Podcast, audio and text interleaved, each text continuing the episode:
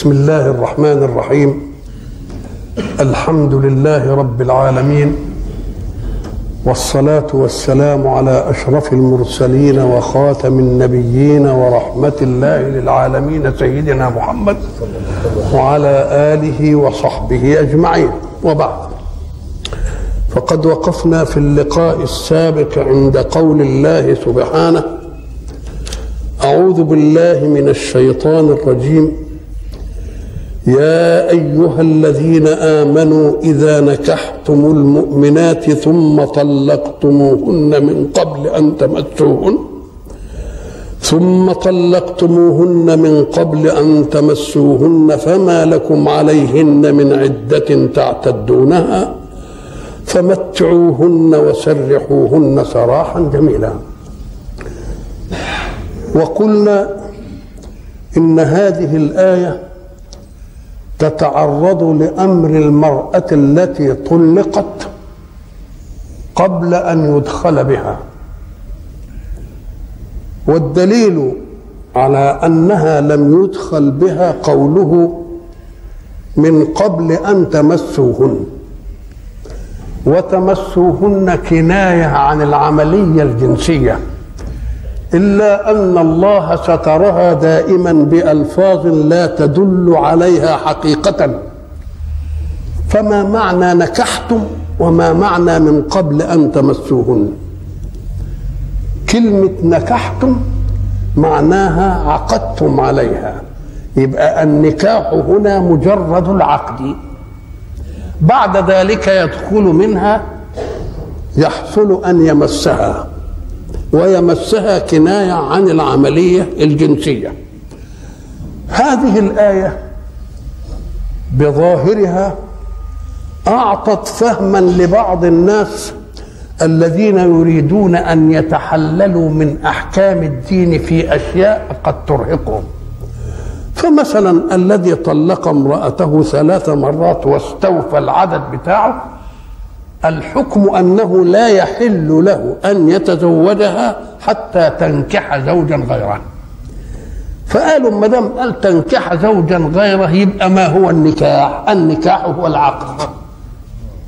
يبقى يعقد ويكفي. نقول له ولكن فاتك أن رسول الله صلى الله عليه وسلم فوض من ربه بالتشريع.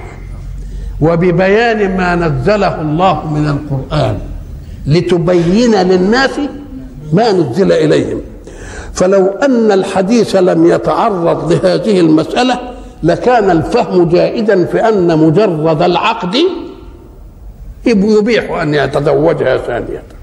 نقول له لا. ولكن الذي أناط الله به مهمة بيان القرآن بقوله سبحانه وما آتاكم الرسول فخذوه وما نهاكم عنه فانتهوا. إذا رسول الله مشرع. وما دام رسول الله مشرع فما موقفه من هذه الآية؟ إذا نكحتم المؤمنات ثم طلقتموهن من قبل أن تمسوهن فما لكم عليهن من عدة؟ وحتى تنكح زوجا غيره. نقول له رسول الله أبقى كلمة النكاح على أنها مجرد العقد. ثم بين المراد من ذلك فقال للرجل حتى يذوق عسيلة تذوق عسيلته ويذوق عسيلتها يبقى إذا تمام الآية. لا يجيد لمن يقول إن مجرد العقد يبيح أن إيه؟ أن يعيد المرأة ذات الثلاث طلقات إلى نفسه. حتى تذوق عسيلته ويذوق عسيلتها وهذا الحق سبحانه وتعالى جعله تأديبا للرجل الذي وضع كلمة الطلاق على لسانه ثلاث مرات. ربنا أحل المرأة للرجل بكلمة زوجني زوجتك والمهر والشهود. كلمة واحدة كان المفروض أن الذي أخذها بكلمة واحدة يفارقها بكلمة واحدة. ولكنه الله أبقى للعشرة وللمودة وللصحبة مجالا فقال أنت ملكتها بكلمة ولكن حين تفارقها سأعطيك ثلاثة. تقولها مرة وبعدين ترجع تراجعها وتقولها مرة وت... إذا بقى زدت فيها بقى نقوم نحرق مناخيرك. يقول لك مش ممكن ترجع لها حتى تنكح زوجا غيره ودي عملية صعبة على الإيه؟ على ليه؟ يبقى اذا دقة التشريع أو صعوبته في كثير من المسائل لا يريد أن يصعب وإنما يريد أن يرهب من أن تفعل ذلك. يبقى أنت ما تعملش. ولذلك يقول الرسول إن أبغض الحلال إلى الله الطلاق. الناس اللي قالوا الطلاق وإزاي يبقى عايش وياه ويطلقها كده بكلمة وتنتهي مش عارف إيه ده ربنا ده بغيض. تقول له أنت تاخد أبغض وتسيب حلال. إن أبغض الحلال يبقى حلال. بس كلمة أبغض غير عشان ما تستعملهاش إلا للضرورة الإيه؟ إلا للضرورة الإيه؟ القصوى مش كلمة تجري على لسانك كده وبتاع.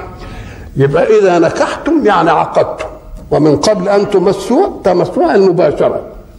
هنا يقول الله إذا نكحتم المؤمنات. وهل الله لم يبح إلا نكاح المؤمنة؟ طب ما أباح نكاح الكتابية اليهودية والمسيحية. طب جاب. قال لك آه بيقول للمؤمن المؤمن اللي شديد احتياط على دينه لا يمكن من مضرعه إلا مؤمنة معه. عشان تبقى مأمونة على حياته وعلى عرضه وعلى ماله وعلى أولاده الذين يتربون في حضانتها. ومن يدري إنها تبقى تدس لهم شوية أشياء وافكار ولذلك نشاهد هذا في من يذهبون إلى الخارج ويتزوجون بأجنبيات. بعدين تبان الايه؟ النكبة وتبان الايه؟ وتبان المصيبة. اذا تقول إن نكحتم المؤمنات معناها إنك انت أردت أن تنجح فخذ مأمونة عليك. واحد يجي يقول لك بنناقش إحنا لما نسافر بره إشمعنى أنتم ابحتوا لنفسكم أن تتزوجوا الكتابيات؟ ليه لا تباحون لنا إننا نتزوج المسلمين والبنات اللي وجدوا في ألمانيا وجابوا لنا آبائهم جابوهم لنا عشان نتكلم وياهم حاجوا آبائهم بهذا. قالوا اشمعنى انت اتجوزت المانيه ليه بتمنعني إن أنا اتجوز إيه؟ الماني نقوم نقول له قول لها إيه؟ لأنني تزوجت الكتابية. ليه؟ لأنني أؤمن بنبيها كما أؤمن بنبيه ولكن الكتابية لم تؤمن بنبيه فلستت مؤونة علينا. ما ناخدهاش دي خالص كده. نعم. إذا نكحتم المؤمنات ثم طلقتموهن من قبل أن تمسهن فما لكم عليهن من عدة تعتدونها. اللي هي وضع الحمل الحيض الأشهر حسب أي حسب حسب حالها. فمتعوهن وسرحوهن سراحا جميلا. في آية تانية بتتكلم عن الموضوع ده. إن إذا الرجل إذا طلق المرأة وقد فرض لها مهرا ثم طلقها قبل أن يدخل قال فنصف ما فرضتم. فنصف فما فرضتم. وهنا بيقول إيه؟ ما جابش نصف ما فرضتم. قال فمتعوهن. يبقى إزاي نوفق بين الآيتين؟ أم قال لك تبقى الآية الأولى. إنما جاءت لمن فرض لها مهر. والآية الثانية جت لمن لم يفرض لها مهر. يبقى اللي ما فرضش لها مهر هي اللي تدي لها المتعة. ما شاء الله يا مولانا. ندي لها الايه؟ واللي فرض لها معرفة نصفه إيه؟ ما فرضته. وتبقى الآية ما نسختش الآية وكل واحدة لا واخدة إيه؟ واخدة مجال وسيال خاص بتعالج حالة خاصة. فالعلماء جم قال لك طيب يا أخي وافرض إن هو كان فرض لها فرض وليه ما نجمعش بين أن يمتعها برضه متعة إيه؟ ومع نصف ما فرضتم أم قال له يبقى العدل أن تأخذ نصف ما فرض والفضل أن تأخذ معه المتعة. ما شاء الله. والمعاملات دائما بالفضل لأن الله يعامل خلقه لا بالعدل ولكن بالفضل. لأنه لو عملنا بالعدل نضيع كلنا. ولذلك اللي بيدعي أهل المعرفة لما يدعي يقول لك اللهم عاملنا بالفضل لا بالعدل وبالإحسان لا بالميزان وبالجبر لا بالحساب. لأننا اتحاسبنا مش هنخلط. وما دام ربنا قال كل بفضل الله وبرحمته فبذلك فليفرح. بقى إذا اللي دخلنا في رحمة ربنا إيه؟ مجرد الفضل. ولذلك يقول رسول الله صلى الله عليه وسلم أن يدخل أحدكم الجنة بعمله. قالوا ولا أنت يا رسول الله؟ قال ولا أنا إلا أن يتغمدني الله برحمته. يا رب رحمتك إزاي بقى؟ ليه؟ أمال العمل يدخلوا الجنة بما كنتم تعملون؟ مش عارف الك- الكلام ده إيه ده؟ قال لك لأنك حين تعبد الله لا تقدم لله خدمة في أن تعبده. إنما الخدمة مقدمة من الله لك في مشروعية العبادة. وإلا فالله بكل صفات الكمال خلقك وخلق الكون لك قبل أن يخلقك. يبقى انت مش هتعمل له حاجة. يبقى إن كلفك بشيء فإنما كلفك لإيه؟ لصالحك. كما تكلف ولدك أن يجد ويجتهد ويذاكر. مش عشان يعمل علشان نفسه. يبقى اذا لو قست النعم التي أنعمها الله فلا تعود منك على الله شيء. إنما يعود عليه بالنعم شيء. يبقى كنا هنتحاسب يبقى ربنا أنت مخلصها يبقى إن اثابك بعد ذلك في الآخرة يبقى فضل منه. يبقى إيه؟ زي ما تقول لابنك والله بقى لو, لو نجحت ومش عارف إيه وعملت أنا هجيب لك كذا وهجيب لك كذا وهجيب لك كذا وهجيب لك كذا. يبقى دي مكافأة على إيه؟ على انه عمل عمل العمل نفسه فايدته له هو. فايدته انما انت محب لابنك وتحب له الايه؟ وتحب له الايه؟ وتحب له الخير. هذه الآية تخلينا نقول فنصف ما فرضتم إن كان فيه مهر وبرضه متعها طب وليه بقى؟ أم قال لك تعويض لها عن المفارقة. أم قال لك طب وكانت المفارقة منها بقى؟ هي اللي طالبة إيه؟ ده كان المفروض أن ترد إلي كل إيه؟ كل يبقى إذا نقارن بين الحاجتين. متعتي إذا كنت أنت اللي طالب الطلاق. هي طالبة؟ نقول لها أنت اللي طالبة. ده كان حقيقة ناخد منك إيه؟ لأن المرأة لما جت قالت له مش عايز الراجل ده قال لها ردي عليه ما دفعه لك. كانت المفروض إن هي هو اللي ياخد منها المصاريف اللي إيه؟ يبقى عندنا ثلاث حالات نصف ما فرضتم ادي واحدة. إن ما كانش فرض يبقى نمتعهم طب نصف ما فرضتم وياها المتعة الاثنين نقول له حالتين اثنين إما أن يكون الطلاق من جهتك وإما أن يكون من جهته. إن كان من جهتك ادي لها بقى يعني حاجة كده عشان ترطب قلبها و... خلاص كده. وإن كان من جهتها ده المفروض إنك أنت اللي تاخد عملية خلع. عملية إيه؟ عملية خلع قول الله فمتعهن وبعدين قال سرحوهن سراحا إيه؟ جميلا كلمة سرح إحنا نعرفها حتى من الفلاحين لما يقولوا يلا نسرح الغيط. مش بنقول كده مش كده ولا لا؟ ونسرح ونروح نسرح الصبح ونروح الإيه؟ والأصل في كلمة السرح والتسريح أنهم كانوا زمان يذهبون بماشيتهم إلى الأرض الفضاء مش مملوكة لحد وفيها شجر وفيها أشياء وعز ولا اخره يقوموا يسرحوا الغنم فيها يسرحوا المشي. مش مملوكة لحد. لما يسرحها السرح في الأصل شجر له ثمر يوجد في البوادي. المواشي تحبه فتروح تاكله. لما تروح تاكله اللي, اللي عاليه تاكل من على طول كده. والصغيرين يوم الراعي بقى اللي عنده دقة رعاية يمسك العصا ويمجي على الشجر وايه ويضرب كده علشان ينزل شوية ورق للبتوع الصغيرين دول يقدروا إيه ولذلك هناك وأهش بها على غنم على غنم ولي فيها مآرب إيه على العصا واخد العصا عشان يهش بقى على الغنم. طب والغنم؟ لا قال لك لأن الغنم إن كان كبير هيقدر يطول. طب والصغير لما يطولش شوف الرعاية بقى. الصغير لما يطولش يروح ضارب كده يروح شوية ورق. نازلين الصغير إيه؟ الصغير ياكل وشوف بقى الرعاية هذا راعي الشاه أو راعي الماشيه مر عمر بن الخطاب على راعي فقال له يا راعي. فبص لقاه أمير المؤمنين. قال له نعم يا راعينا. يعني هو راعي الإيه؟ المشي إنما أنت راعينا فكأن ما فيش تكبر على راعي من راعي. ده بيرعى الماشية وإنت بترعاني أنا والدليل أن ذلك صدق في قوله يا راعينا. إنه عمل إيه؟ قال له يا هذا في الأرض التي تبعد عنك كذا سرح أجمل من هذا وأخصب. فخذ ماشيتك الله. يبقى راعينا ولا مش راعينا بقى؟ مش مثلا يقول لك ده راعي وخلاص وانتهى يعرف شغله. قال لك لا هو راعي الماشيه وأنا إيه؟ وأنا راعيه. سيدنا عمر بجلالة قدر وسيدنا عبد الرحمن بن عوف بغناه الواسع شافوا جماعة جم ويباتوا في المسجد مع أهل سبيل ومعاهم بضايع جايبين من ال... فاللي معاه بضايع ده بقى إما يكون معاه بضايع ولا يكون خلص البضائع ومعاه ثمن البضايع. مش كده؟ فقال لك يمكن حد يجترئ ويجي لهم وهم نايمين من التعب. ها؟ يجي يسرقهم يا ياخد البضائع يا ياخد ثمن البضائع قال له عبد الرحمن ما تيجي بقى نقعد نساير مع بعض الليلة دي ونحرس الجماعة دول لحد ما يصحوا الفجر ويمشوا لحالهم.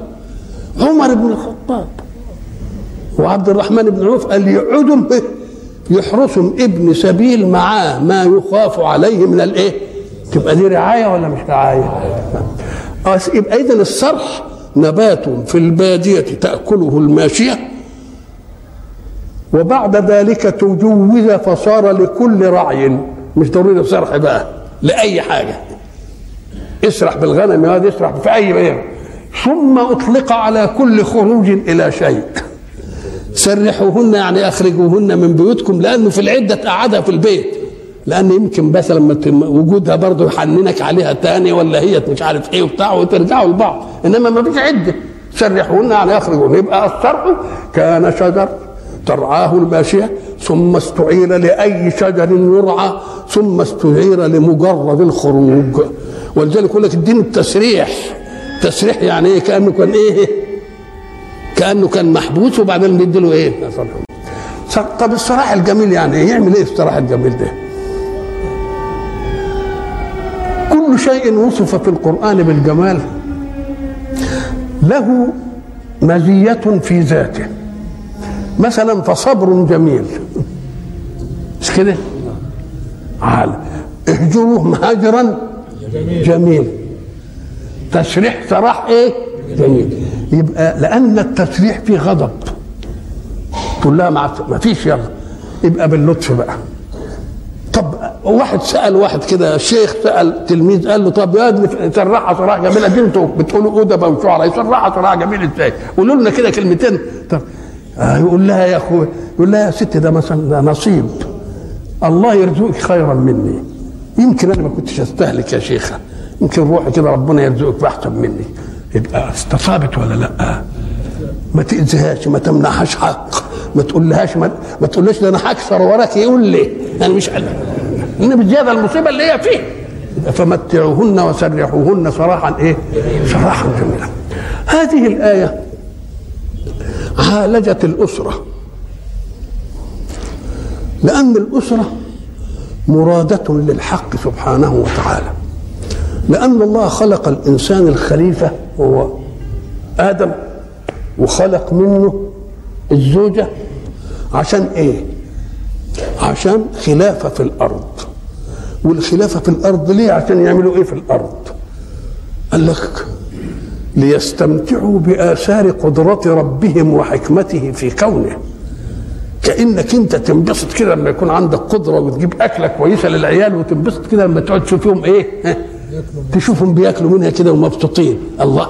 كأن ربنا بقدرته خلق أشياء. ويحب اللي خلق لهم الأشياء دي إنهم ينتفعوا بها كده يبقى مبسوط زي أنت. ما تبقى مبسوط لما تجيب للاولاد حاجة حلوة كده. ليه؟ لأنك تعدي أثر قدرتك للإيه؟ أثر قدرتك للإيه؟ للغير. هيبقى اذا ما دام الحق عمل خلافة قال هو أنشأكم من الأرض واستعمركم فيها. ما دام هيعمل خلافة مش لازم يضمن للخليفة ده قوته؟ لا انه يستبقي حياته. يبقى فيه قوت لاستبقاء حياة الخليفة. طب وحياة الخليفة ده هيقعد لوحده ولا هتيجي ناس تاني الاستخلاف ده هيقعد للاخر الزمن ولا لأ؟ قال آه. يبقى لازم في بقاء نوع. يبقى عندنا حياة بقاء إيه؟ استبقاء حياة واستبقاء إيه؟ أما استبقاء الحياة فبالقوت. والقوت الله سبحانه وتعالى مش خلقك وبعدين خلق لك. ده خلق لك قبل أن يستدعيك إلى الوجود. قبل ما يستدعيك خلق. الشمس والقمر والنجوم والكواكب والأرض والهواء والماء كله. مجهزها لك عشان أيها القادم للخلافة. تيجي على إيه؟ ولذلك هناك في الآية أعوذ بالله من الشيطان الرجيم. قل إنكم لتكفرون بالذي خلق الأرض في يومين. وتجعلون له أندادا ذلك رب العالمين. وجعل فيها رواسي من فوقها. وبارك فيها. وقدر فيها أقواتها. الله. اذا قبل ما يجيب الإنسان إيه؟ قدر الأقوات. وما دام قدر الأقوات مخزنه ممنوعه وما ننزله إلا بقدر إيه؟ بقدر معلوم. وما دام قدر الأقوات يبقى ما تبقاش تقول انفجار سكاني لأن ما دام لا شاء الله لخلق أن يوجد كان معد له. قوت. بس انت كسلت عنه. ما استنبطتش القوت. وما دام ما استنبطتش القوت يبقى فيه انفجار سكاني صحيح ليه؟ يبقى كل انفجار سكاني جيل يشقى بكسل جيل قبله. جيل يشقى بكسل جيل. قبله. ولذلك اقرأ إن شئت قول الحق. أعوذ بالله من الشيطان الرجيم. وضرب الله مثلا قرية كانت آمنة مطمئنة. يأتيها رزقها رغدا من كل مكان. فكفرت بأنعم الله. إيه كفرت؟ نقول له قصه كده كفر بالله يعني إيه؟ أنكر وجوده. يبقى كفرت بأنعم الله أنكرت نعم الله وتركتها في الأرض ولم تكشف عنها. كإن الحكاية من كسلك أنت.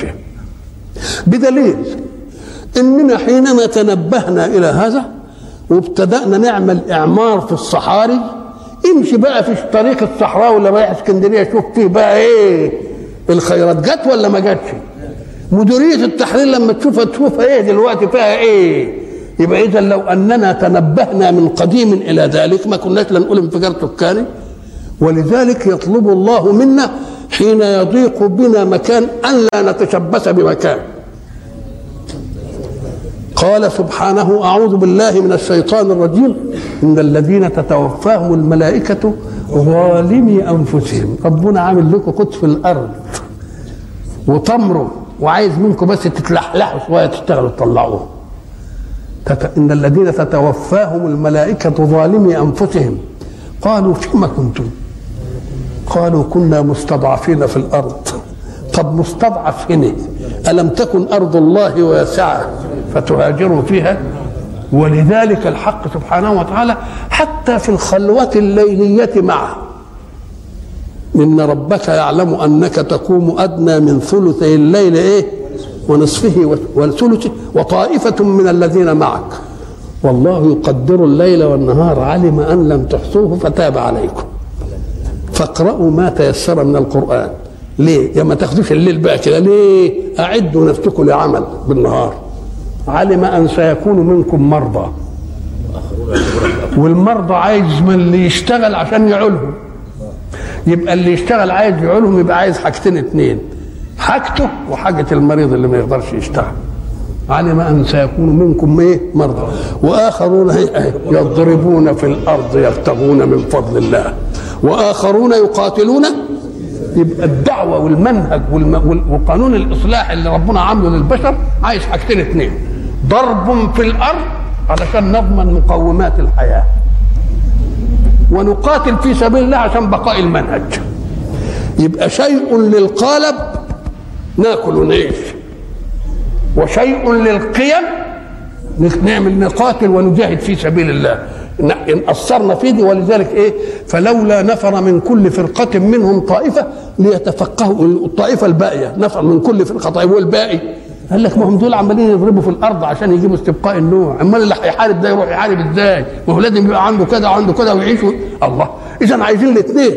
عايزين الاثنين. لما نكسل على الاثنين نضيع. ولذلك تجد الآن الأمم المتخلفة فقيرة قوي وعايشة على صدقات الأمم التانية. فده دي, كفرت بنعمة الله سترتها ولا لم تستنبطها. ما عمرش ما استعمرتش. الله ما استصلحش زي ما بنقول قانون الإصلاح. مش كده؟ طيب وفيه ناس تانيين أغنياء وعندهم والفائض مش بيدوه للناس الفقراء. يرموه في البحر ويحرقوه. يبقى كفرت بأنعم الله سترتها عن من لا توجد عنده نعمة. يبقى شر العالم جاي منين؟ إما كفر بالنعمة فتستر بالكسل وإما كفر بالنعمة فيضل البخل بها على غير الواجب. ويطلع الإيه؟ يبقى الفساد بتاع الأرض كله. ولذلك الحق سبحانه وتعالى أول ما يتكلم يتكلم في الامتنان عن القوت.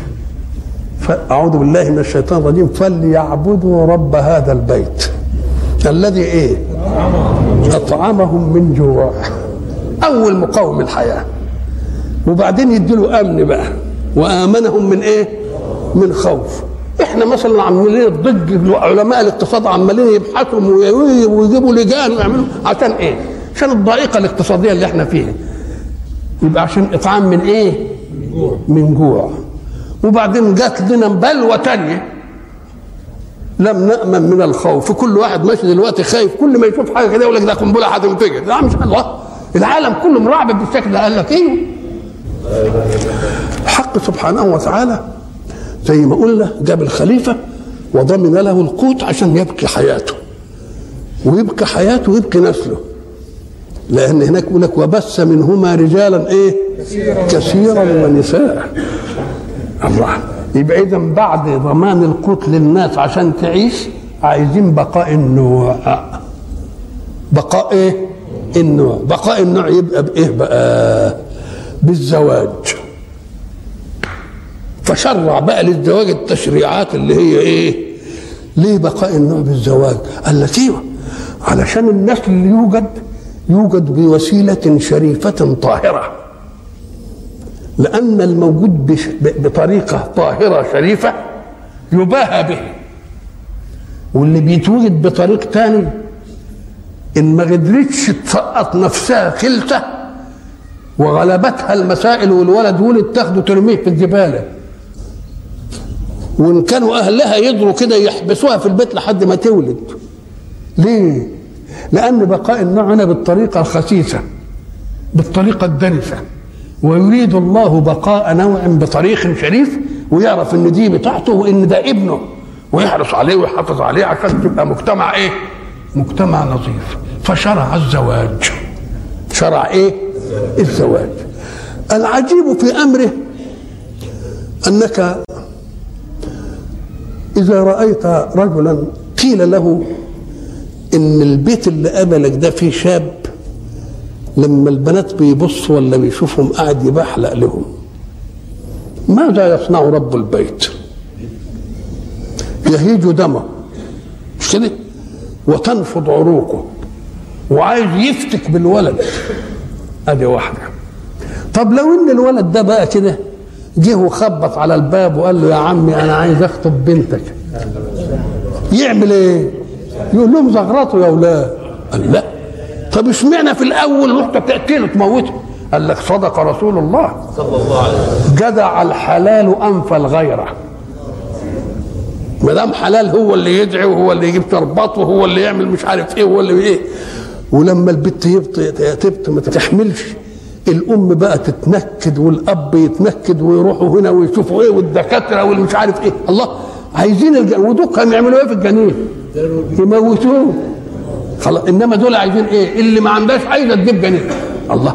ولما تحبل بقى اللي هي متجوزة شوف بقى لما تحبل تمشي تتمخطر وتعمل بطنها كده ويعمل إيه شيء شرف. ولما تولد شيء شرف ليه؟ لأنه بطريقة إيه؟ بطريقة شرعية استحللتم فروجهن بكلمة الله يبقى المسألة إيه؟ مسألة شرف ولا مش شرف؟ يبقى بده يحمي هذه المسألة ويحمي الزواج ويحميه بإيه الكل علشان إيه؟ عشان يطلع نسل إيه؟ نسل شريف نسل نظيف نسل يباهي به رسول الله الأمم يوم القيامة ولذلك لما قلت تناكحوا إيه؟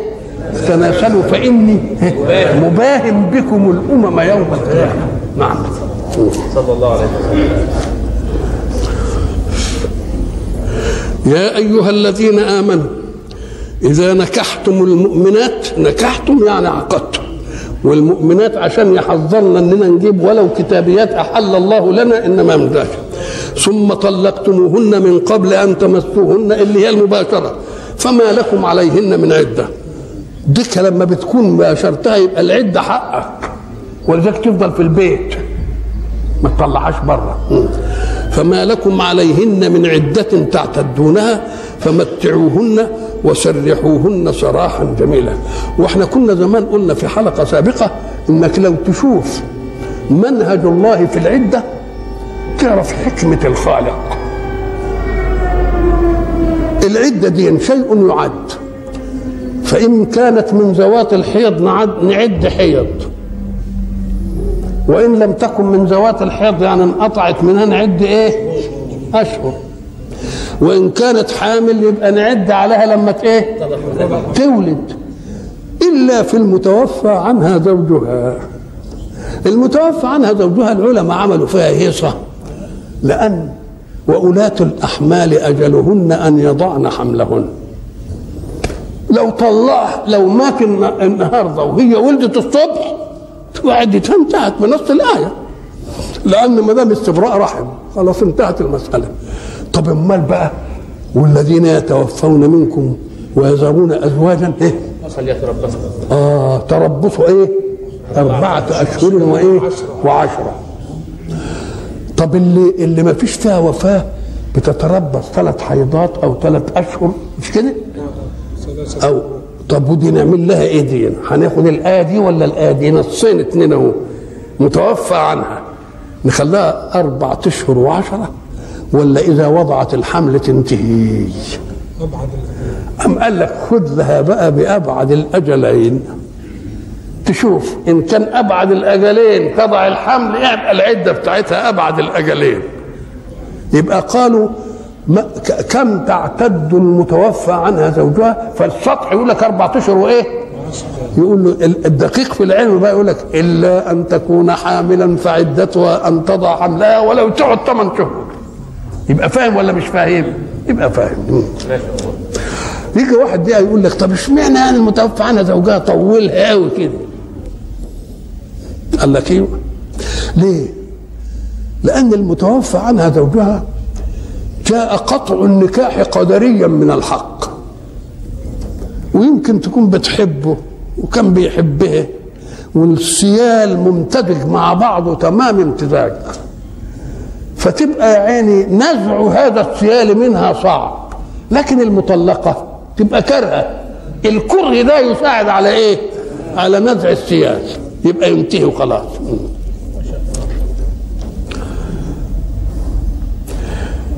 يا أيها النبي إنا أحللنا لك أزواجك. برضه يا أيها النبي زي بتاع أول السورة يا أيها النبي قال له اتق الله ويا أيها الرسول بلغ ما أنزل إليك.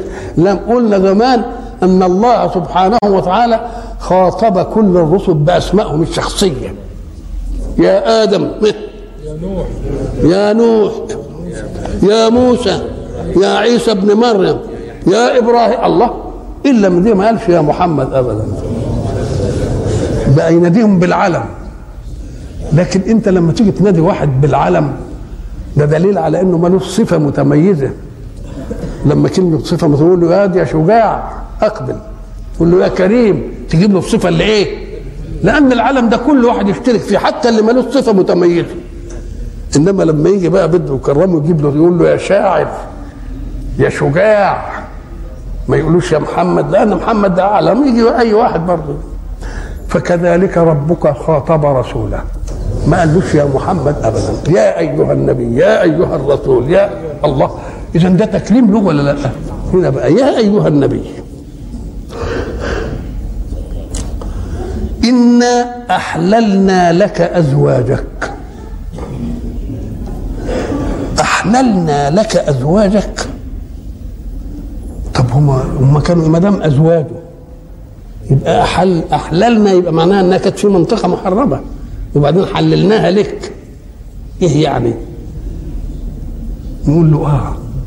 ما تشوف اللي بعدها بيقول إيه؟ إنا أحللنا لك أزواجك اللاتي آتيت أجورهن. الله يبقى كان موجود ال- الإحلال. طب إيه يعني إيه؟ إزاي بقى يقول أحللنا لك؟ يبقى أحله يعني جعله حلالا. يعني كأن الرسول أخذ بالحل أولا بدليل أنه آتى الإيه؟ آتى المهر إنا أحللنا لك أزواجك. أزواج ما قالش زوجات لأن الزوج يطلق على الرجل وعلى المرأة. الزوج السطحيين يكادون يفهمون إن كلمة زوج يعني اثنين نقول له لا. كلمة زوج تدل على واحد بس معاها غيره. معاه غيره. زي توأم. ما تقولش ده توأم. تقول دول توأم. تقول توأمان. ده توأم وده؟ يبقى كلمة زوج تطلق على الواحد لكن معه معه. اقرأ قول الحق ثمانية أزواج من الضأن اثنين ومن الأخ لا آخر.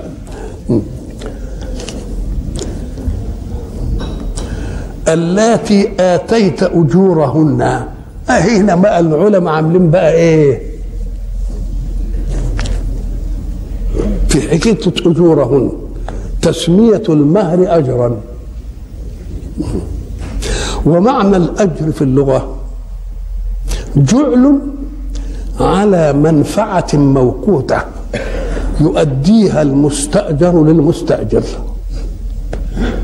لكن النكاح مش منفعة موقوتة ده يشترط فيه نية الإيه؟ نية التأبيد والدوام. يبقى ما يجيش هنا أجورهم. فهذا جعل إن بعض العلماء يقول نسمي المهر أجر. البعض قال له لا الأجر منفعته موقوتة والزواج منفعته مؤبدة ولو بالنية. طب أمال هنا آتيت أجورهن ليه؟ قال لك لأنه هيجي ما فيش آية تعزل عن آية. ساعة ما تيجي تتكلم في الآيات تجيب الآيات اللي تتحرك لموضوع واحد واجمعها قدامك. هيجي يخير الرسول. في قوله في آية تأتي ترجي من تشاء منهن. ترجي يعني تأخر استمتاعك بها تتركها. وتؤوي تضم إليك من تشاء. الله إذا ما دام الأزواج لك إنك أنت إيه ترجعه وتمنعها من القساء من القسمة وبعدين تضم غيرها قال لك تبقى هنا بقت إيه المنفعة موقوتة. موقوتة بأن تضم. لكن ساعة ما ترجع يبقى مش مش موجودة.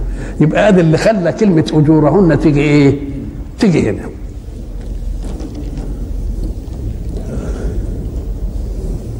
الرسول صلى الله عليه وسلم يعطيه الله في كل مراحل سيرته. أذكى المواقف. وأطهرها وأنبلها. إزاي؟ كلمة آتيت أجورهن كأنه ما استمتعش إلا بعد ما يقتل إيه؟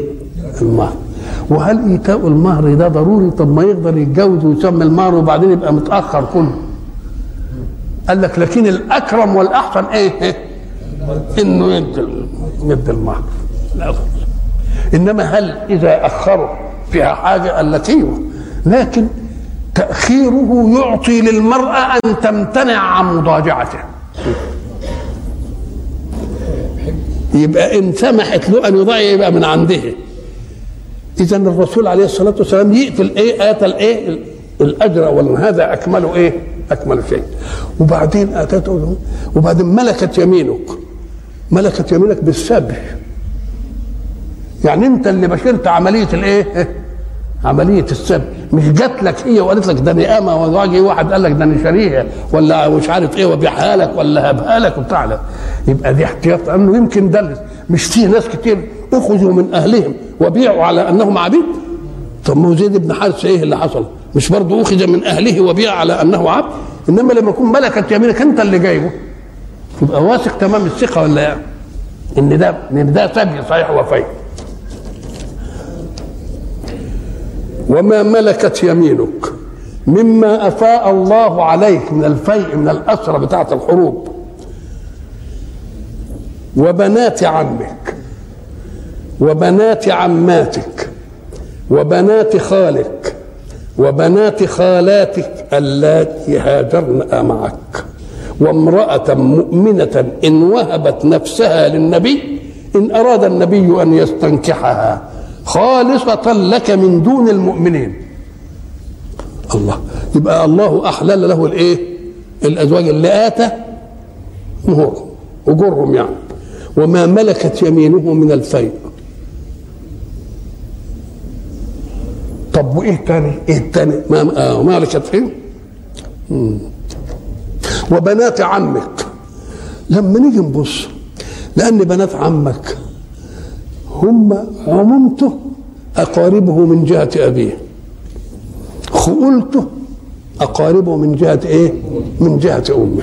نيجي نبص ما نلاقيش خد حد خد حد من بنات عمه؟ ما فيش ما فيش منهم حد من بنات عمه. ولا مات عماته ولا خاله ولا خالاته ما فيش أبدا.